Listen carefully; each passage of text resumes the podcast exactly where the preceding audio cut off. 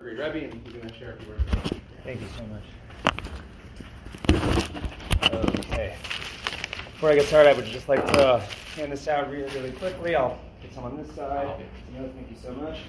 And really, not so, not so many surprises. Um, so, again, I'm Rabbi Eisenberg. Thank you so much, and thank you to BMA and Young Israel and everyone for putting this together and everyone for coming out. So, what you are now about to have in front of you, if you don't have it already, are what I refer to as the five P's for Pesach. They could have been anything, but I thought five P's works really nicely. And uh, this will hopefully keep me into my five minute framework. We'll see, we'll see how well that goes.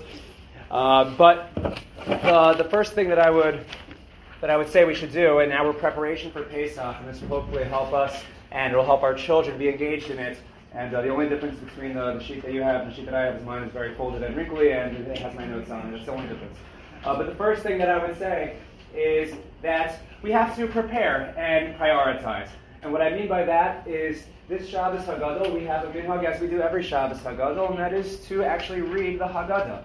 And even though we've all seen the Haggadah several times, most of you more times than I have seen it, but what I would I would push us to do is to look at the Haggadah again, but this time with new eyes. See it as though we have never seen it before. Don't look at it with those eyes that say, oh yeah, I know what's coming next, I get this part, I know that's happening. What we should probably try to do is if we try to see it with new eyes, we will come up with our own new questions, we'll be able to be engaged by it, and of course our children are going to be engaged by it as well. I would also mention that we should try to prioritize when we are going through the Haggadah with our kids, I would prioritize Sipur. The mitzvah of the day is Sipur Yetzias Mitzrayim. It's telling over the story of how we left Egypt. And there are a lot of parts of the Haggadah that don't necessarily speak so much to that part. So, just for example, I think it's more important to talk about the plagues than talk about how old Elazar ben Azariah was when his, when his beard turned white. Um, but, so just to know, to pace yourself with the Haggadah, to choose the right things to focus on. The next thing that I would um, mention is props. Now, you can, you don't have to go as far as I am with this one, uh, but this is this is my Zeroa Netuyah, it's my outstretched arm. Uh, so you don't you don't have to you know go that far. But there are simpler props, and they are all around already. We don't even realize it. But something as simple as the Seder plate, it doesn't have to be your, your, your three-year-old's felt Seder plate, but the Seder plate that we have on the table, the matzah, the maror, all the things that are already there, you might not have realized it, but those are actually our Pesach props, and they're there for a reason. We could just leave the maror in the kitchen until we're ready for it. There's a reason why we have it on the plate, on the table, so that everyone can see it. And at various points of the Seder, we pick up the plate, we remove the plate. Why are we doing all that?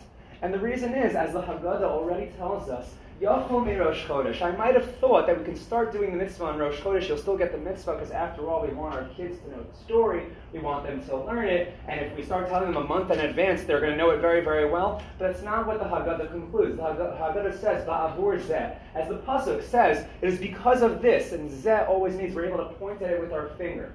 And so whenever we find Z, that means there's something you can look at. So if it's items on the Seder plate, if it's the very matzah, we say ha lachma anya. You should be holding up the matzah so that your kids can see it. And they've all seen a matzah before. You should exaggerate these props. They should know that they're there, and you should refer to the story. When you're referring to the story, you go back to their props. You don't have to you know, be so creative to do that. Just to pick up the objects that you're talking about and show them to your kids to pique their interest. So that's how I would use props in, uh, in this uh, endeavor. Now, the, the, the, third one is a very simple one. A play along. To welcome any and all questions and answers, because a lot of the time, you know, we, we traditionally know that the idea is to get our kids to ask questions. A lot of the time, the kids ask their questions in school for the past few weeks, and they have a lot of answers that they want to share. And if that's the way they would like to do it, so let them answer the questions. If you're not sure about something, you pose the question to them. Let them answer. But the point is to go with the flow, and there shouldn't be lachatz. We talk about the lachatzeinu, the pressure that we were put through in Egypt. I definitely don't think that it's going to be for a great experience if we are pressuring our child and traumatizing them to be embarrassed and say the Mah Nishtanah. If they don't want to say the Mah Nishtanah, we can sing it together. It's okay. My three-year-old, he loves to perform until you tell him to. So, you know, it's, uh, it's anyone's call what's going to happen when he actually gets to the Seder. Uh, he'll probably be singing, he'll be singing Mah Nishtanah like um, for the next few days probably until he actually gets there. So we never know what's going to happen. But the point is that we should go with the flow. Um, it shouldn't be a traumatic experience. It should be a dramatic experience. Um, that brings me to the next one, uh, to be present. Right? To, when we are doing the Seder, when we are going through, we should be there and be there because you were there. As Rabbi Fine mentioned already, in every generation we are supposed to see ourselves as though we left Egypt. Um, these words I have been in my students' ear all week long, and uh, I've been bothering them with it, so hopefully they're going to know it by heart at the end. But when we talk about the story, so we should make it that we are there because that is the whole point. The point is that we are reenacting, we are reliving. Talk in the first person because it was me, and it was me, and it was my parents, and it's you also. And this is and so it's all making everyone a part of the experience just by simply changing the pronouns. I'm not changing the pronouns too much, right? Uh, but, but, but, using, using uh, the, the, the, right words to get everyone engaged. So that's uh, hopefully something that we can do to make the experience really nice. The final one that I want to talk about is being personal personalizing our Pesach experience as much as possible.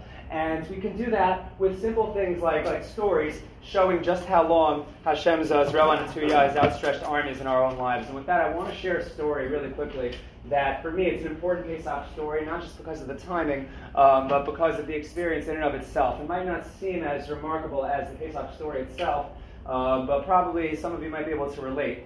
Um, it was October of 2020 when uh, when my wife and I and my and my now three year old at the time, so uh, at the time he was he wasn't even one yet, but we were making our great exodus from uh, the tri-state area, and uh, we were uh, you know leading the way. Um, the only thing we didn't do right was we didn't uh, buy a house, um, but but we're living happily in the fairways in the meantime.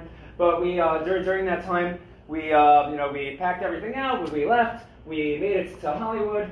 And of course, months and months in, and we uh, didn't finish opening up all of our boxes. And there's still one box uh, today that we still haven't even taken everything out of it yet.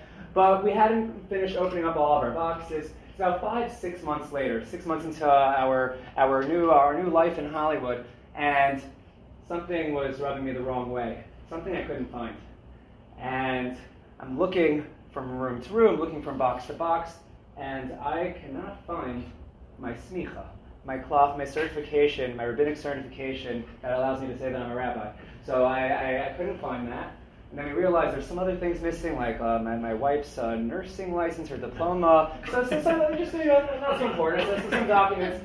And I, you know, we were, and this is again the six months into now being here already. What can we do now? And um, I, I, for one, was kind of depressed. And I remember just, I was, I was like moping around, and now we are talking, this is March 2021. March 2021, and I'm moping around the apartment, you know, I, I don't know what to do. So my wife, um, you know, she's the smart one, she calls the moving company. So she calls up the moving company, and she, you know, asks them what we can do, and they say, oh, it's, it's been five, six months. Oh, you know, not not so likely that we're going to be able to track it. But you know what? Maybe after the holidays, we can, uh, you know, we can reconvene, and see what happens. Um, I won't say the name of the company right now, uh, but but be that as it may, on that on, on that it was March 23rd. It was it was a Tuesday. March 23rd, Tuesday. That's when my wife calls, and, and it was what it was. Following night, March 24th, and it's, it's Wednesday night, and my wife receives a phone call from Richard Murphy.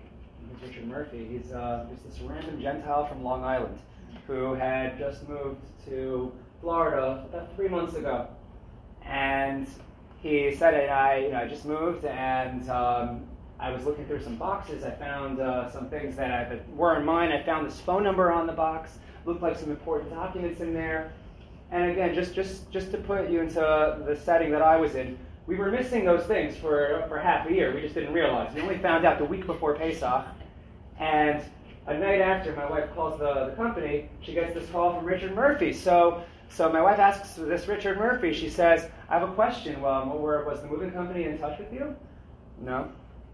I just opened the box like the other day. And um, and so he, he had moved to Clearwater, Florida, and um, and uh, we were uh, we were able to call and arrange that we can get all of our things back. And again, was so March 27th, that Motzei Shabbos is Pesach, and boy, did I have a story to share in my Seder when I realized that Hashem's outstretched arm goes really, really far. We don't realize, even in the simplest stories, the Hashgacha Pratit, the, the fact that Hashem is, is, is his divine supervision is, is, controlling and overseeing everything, even in the smallest ways. We're able to impart to our children how we can see Hashem in our own lives even today, that it doesn't it maybe it maybe started at the story of Yetzias Mitzrayim, but it goes so much further. So we should be able to share such experiences with our children and um, be able to transform the Seder in that way. Thank you so much.